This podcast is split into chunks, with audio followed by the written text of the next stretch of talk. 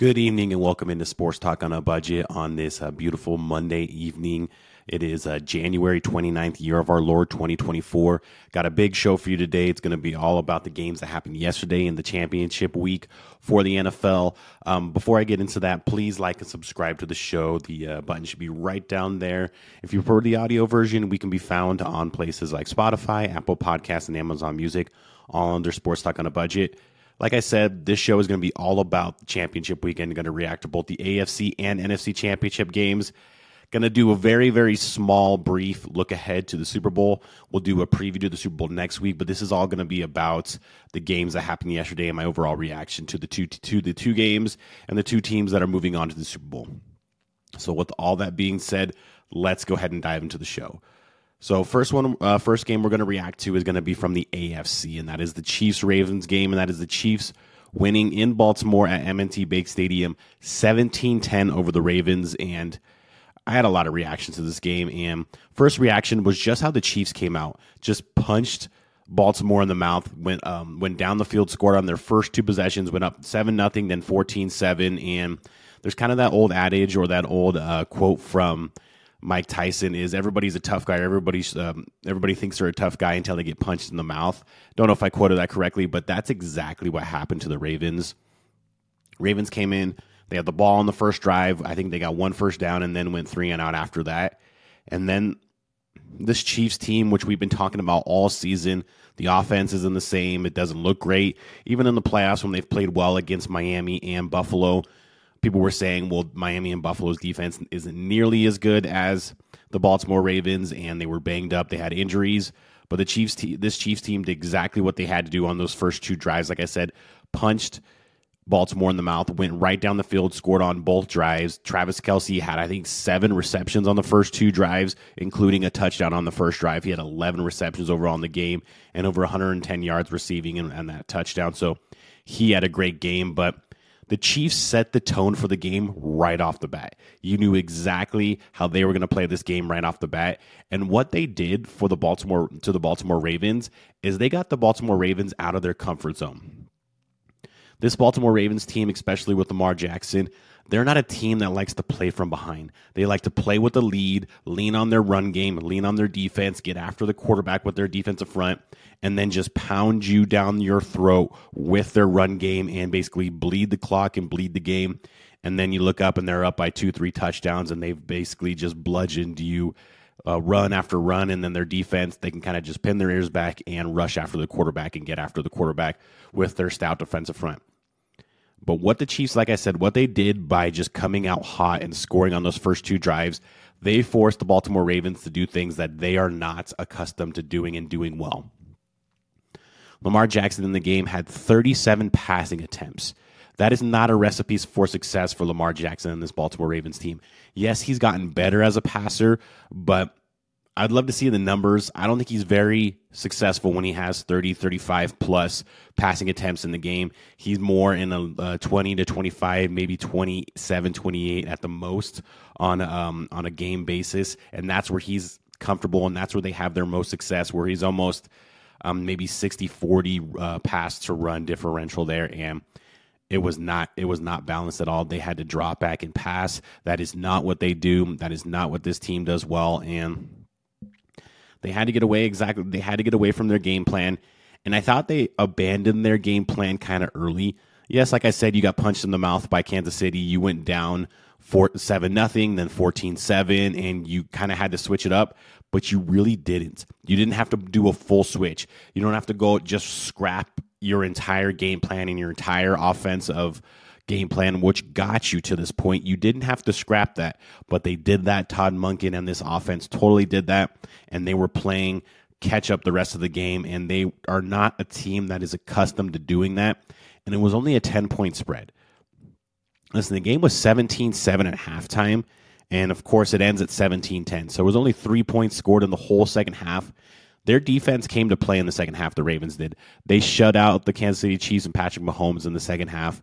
Um, had a lot of good uh, third down stops, but what they did also do in the second half, which cost them, they could have got more opportunities for their offense, but they had four personal foul penalties in the. I believe all of them were in the second half as well, and all of them were legit. Like Van Noy headbutting Travis Kelce. Now, I thought Travis Kelce got away with a lot of trash talking and just a lot of kind of shit talking the entire game, and he probably should have earned a couple of flags, but he didn't. He never made actual physical contact. It was always just kind of chirping at the other players.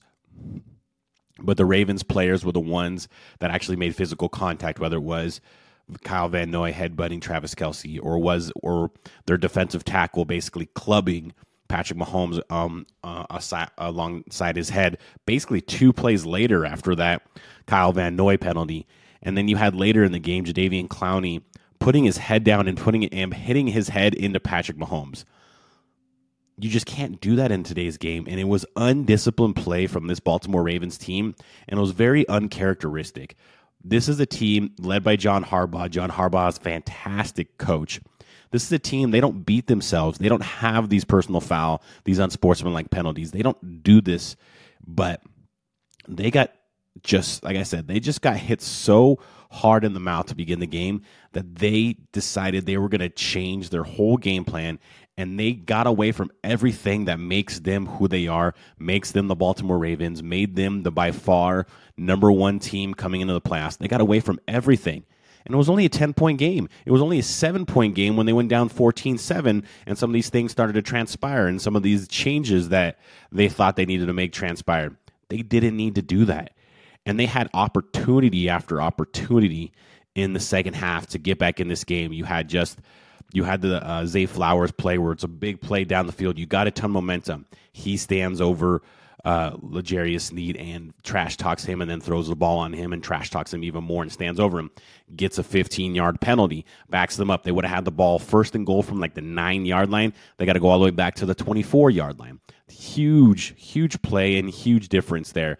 Then they get the ball back down there. Zay Flowers has an opportunity to score, reaches out the ball. As a Patriots fan, Bill Belichick would always say, you don't reach out the ball and you don't try to reach for that first down or reach for the end zone unless it's fourth down or it's legit the last play of the game. And he didn't need to do that. I'm, I'm pretty sure he could have just dove, kept the ball tucked on the side, and still scored. He had he had L'Jarius Sneed beat. He had to come from behind him and make that play. By the way, unbelievable play by Sneed there. Great play to knock that out and save. Uh, seven points from um, from the, their defense of giving up on that play, but still, Zay Flowers, just mental mistakes. He's a rookie. He can be at least he he can at least get away with that a little bit. But the other players, I mean, Kyle Van Noy is a veteran. J- Jadeveon Clowney is a veteran, and then you had that just awful throw by Lamar Jackson when the game when they still had an opportunity to get back into this game. They're driving. They were all the way on their two yard lane. They've already driven into the red zone into Chiefs territory, and he throws it into three he tro- throws into triple coverage to his number two tight end. Isaiah Likely has come on and has played well in a lot of games, but you're throwing into triple coverage to Isaiah Likely. What are you doing? What are you doing? Just an absolute terrible play by Lamar Jackson there. And it makes you kind of think because it looked like to me what the Chiefs' game plan was. Obviously, the offense wanted to get out to a fast start and kind of get the Ravens uncomfortable. But the defensive game plan to me looked like we're going to keep Lamar Jackson in the pocket as well as we can. We're not going to let him beat us with his legs. We're not going to let them run on. We're going to make Lamar Jackson and this Baltimore Ravens team beat us throwing the football because we don't think they can, and it turns out they couldn't. That looked to me what the off, what the defensive game plan was from uh, Steve Spagnuolo, and it was a masterclass. They made him uncomfortable. They, he wasn't able to run. He didn't scramble nearly as much, and he had to drop back and pass over 40 times, and he had 37 passing attempts. So that's not a recipe for success for this Baltimore Ravens team. It never has been under Lamar Jackson. And I really don't think it ever will be because what makes Lamar Jackson great and one of the best offensive weapons and best offensive players in the league is his ability to run and to scramble in the pocket and to extend plays also sometimes with the pocket and extend plays running down the field. His ability as an offensive weapon, not just as a quarterback playing from the pocket. That's what makes Lamar Jackson great and that's what makes him just a nightmare for defenses to stop. And the and the Chiefs forced him to not be that guy. And then the Ravens played right into the Chiefs' hand and didn't make him that guy.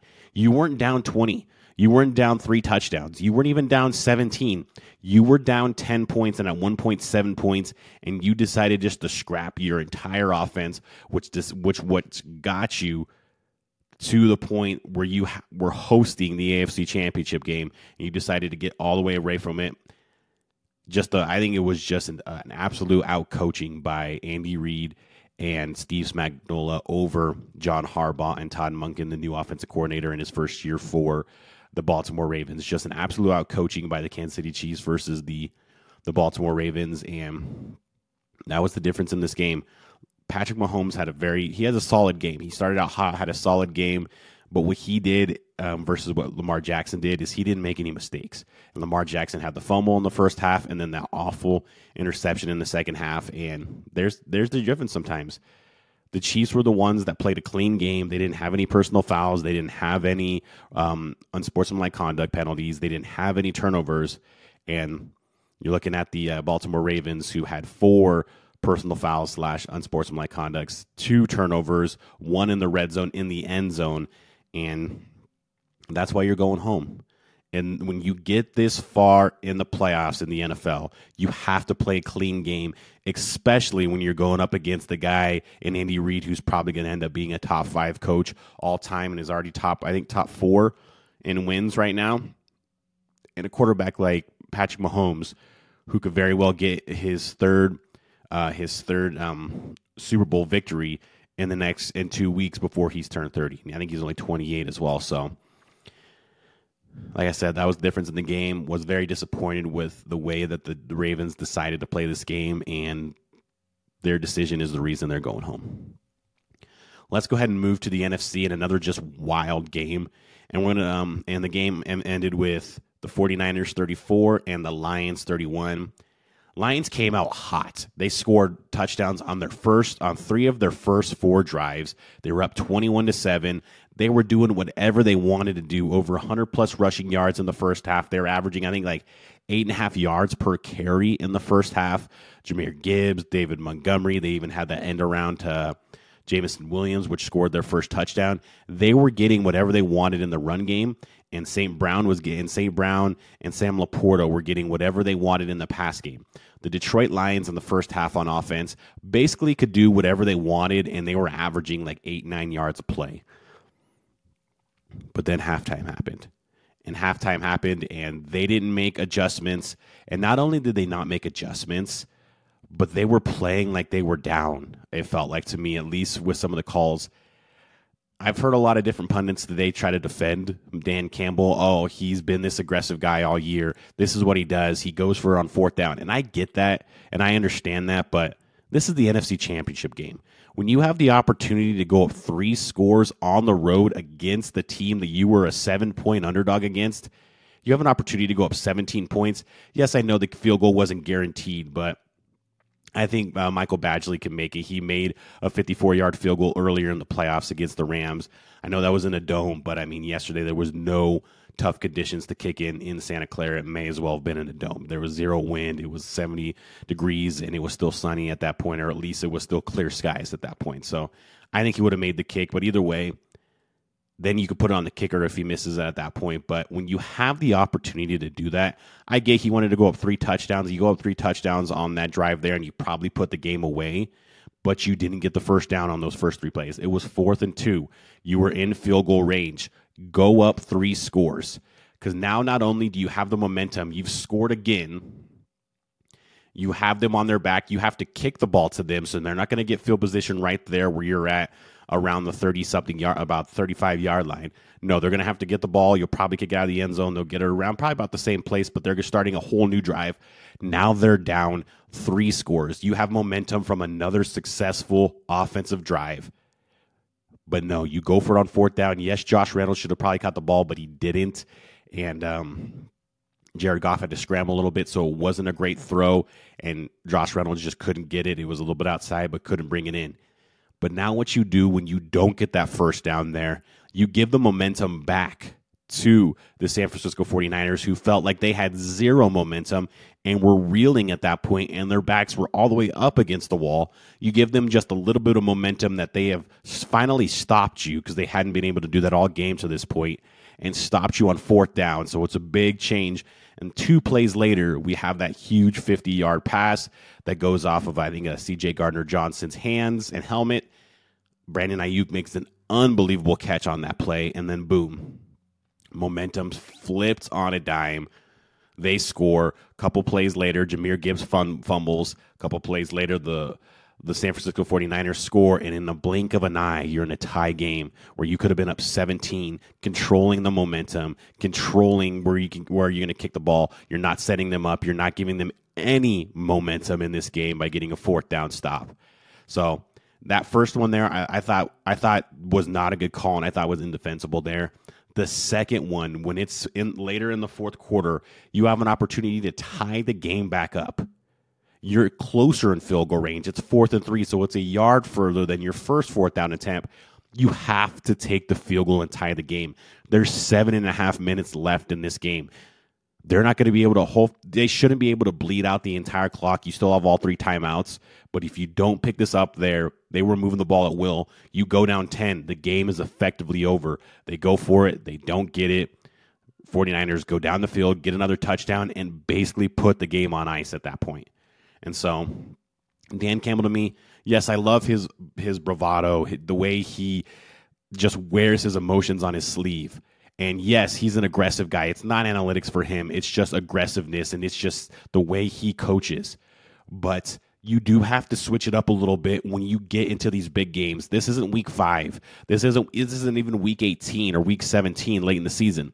This is the NFC freaking championship game, and you have a chance to go to the Super Bowl for the first time in your franchise history. And you're not an expansion franchise that just got created, you know, last week. You're an original franchise that's been around since the 40s you have an opportunity to go to a to a Super Bowl and you're going to call plays like that and you're going to make those kind of decisions.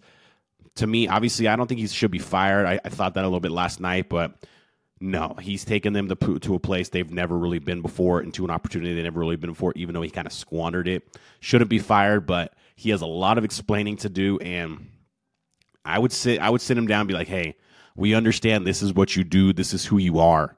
There's a difference. If you want to do this in week five against, you know, the Green Bay Packers or the Minnesota Vikings, go ahead, be my guest.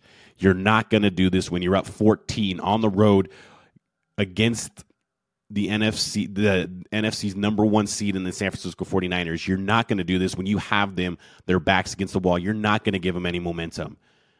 Take the field goal, take the points because your ultimate goal is to win this game and get on the Super Bowl. You don't need to blow out this team. Your ultimate goal is to win the damn game.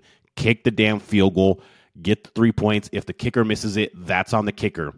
But take the damn points when you have the opportunity, especially when you have the opportunity to go up three scores, or in that second scenario when you have the opportunity to tie the game. So that was kind of my reaction there to what happened there. But just to look at the 49ers, they made adjustments in the second half. Their defense played a lot better. They were a lot more stout against the run, even though the Lions only had eight rushing attempts in the second half. I thought that was not good either. You got totally away from what was winning you the game and what was your bread and butter in the first half. But the 49ers made the adjustments, and you have to give them credit for capitalizing on the mistakes that the Lions made, whether it was the blown fourth down calls or whether it was Jahmyr Gibbs um, Jahmyr Gibbs' fumble or Josh Reynolds drops.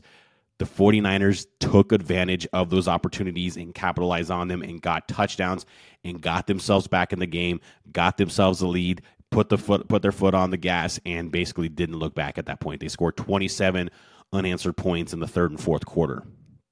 And then Brock Purdy is a guy I still think isn't an elite quarterback, but he is definitely a quarterback that you can rely on in big moments, and he showed that the last two weeks.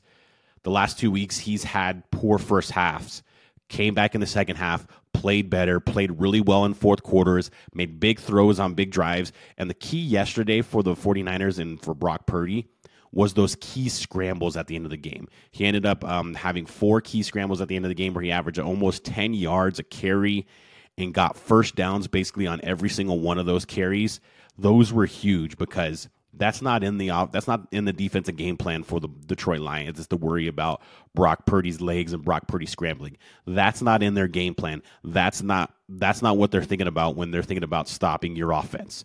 And that's a difference that Brock Purdy added to this game. Made a couple of big throws. He had one, I think, to Jauan Jennings where he threw across his body and kind of just dropped one right over um, right over the corner or safety that was guarding him. So hats off to Brock Purdy and having a great second half. Hats off to the uh, San Francisco 49ers for making those adjustments and capitalizing on those mistakes by the Detroit Lions. This team is a team that probably shouldn't have won either either of their playoff games, but their maturity and their mental toughness and their way of capitalizing on mistakes that were made by the Packers two weeks ago and that were made by the Detroit Lions yesterday is what is the reason that they're in the Super Bowl. Now, could they get behind 14 or 17 to the um, to the Kansas City Chiefs in the Super Bowl and probably overcome that? Probably not because the Packers have and Lions have good quarterbacks in Jordan Love and Jared Goff, but they don't have Patrick Mahomes. There, there's a difference there, obviously. So Either way, hats off to the Lions and the Chiefs. They will be obviously going to the Super Bowl and playing on February 12th, that Sunday there. Early line has kind of moved all around. It started at, um, I think it was two and a half, minus two and a half for the 49ers. Now I think it's all the way down to one and a half or even one for the 49ers. I think that fluctuates. Early look, I think I like the Chiefs in this game. It's just hard to give Mahomes and Reid two weeks to prepare for you and not think that they're not going to come out with an awesome offensive game plan. And then that defense for the Chiefs is just nasty. They get after the quarterback with Chris Jones up front and George Karlaftis, but their back end guys, whether it's Trent McDuffie or L'Jarius Sneed, they can shut down. They can shut down wide receivers. So guys like Brandon Aiyuk and Deebo Samuel, they can guard them. Maybe not one on one. And Deebo Samuel's a little bit more of a Swiss Army knife. He's harder to guard, but either way, like I said, it's just hard for me to think that the Chiefs and Andy Reid and Patrick Mahomes are going to get two weeks to prepare for a team and not come out just firing on all cylinders. And yes, I still don't love their offensive personnel outside of Mahomes and Kelce, and I do like Pacheco as well, but they find a way. And this 49ers defense, as we've seen in the first two playoff games, yes, they do make adjustments in the second half, but as you've seen in these first two games for them in the playoffs, you can run the ball on them. You could throw, there's yards to be had on this this 49ers defense. Isn't the 49ers defense of last year or the years prior when they had DeMeco Ryans and Robert Saleh at the helm at the defense coordinators. This defense is a lot more susceptible than they've been. They don't get after the passer nearly as much. Basically, Bosa's the only guy that gets after the passer on a somewhat consistent basis. You really can run the ball on their defense, and you can actually pass the ball on their secondary as well. So, early look at this game, I would lean towards the Chiefs. Of course, things are going to come out in the next couple of weeks that could change my mind, but early lean would be the Kansas City Chiefs. You'll get my full Super Bowl preview next week. I'll break down the entire the uh, Super Bowl game, and then I'm going to try to get some people on to make their picks as well, some of my friends and family. But either way, this has been Sports Talk on a Budget. Thank you for watching and listening. Of course, you can find this on YouTube under Sports Talk on a Budget. Please like and subscribe to the show right underneath here. And then if you prefer the audio version, you can listen to this on Spotify, Apple Podcasts, Amazon Music, or basically wherever you get your podcast. Thank you again for watching and listening, and have a great day.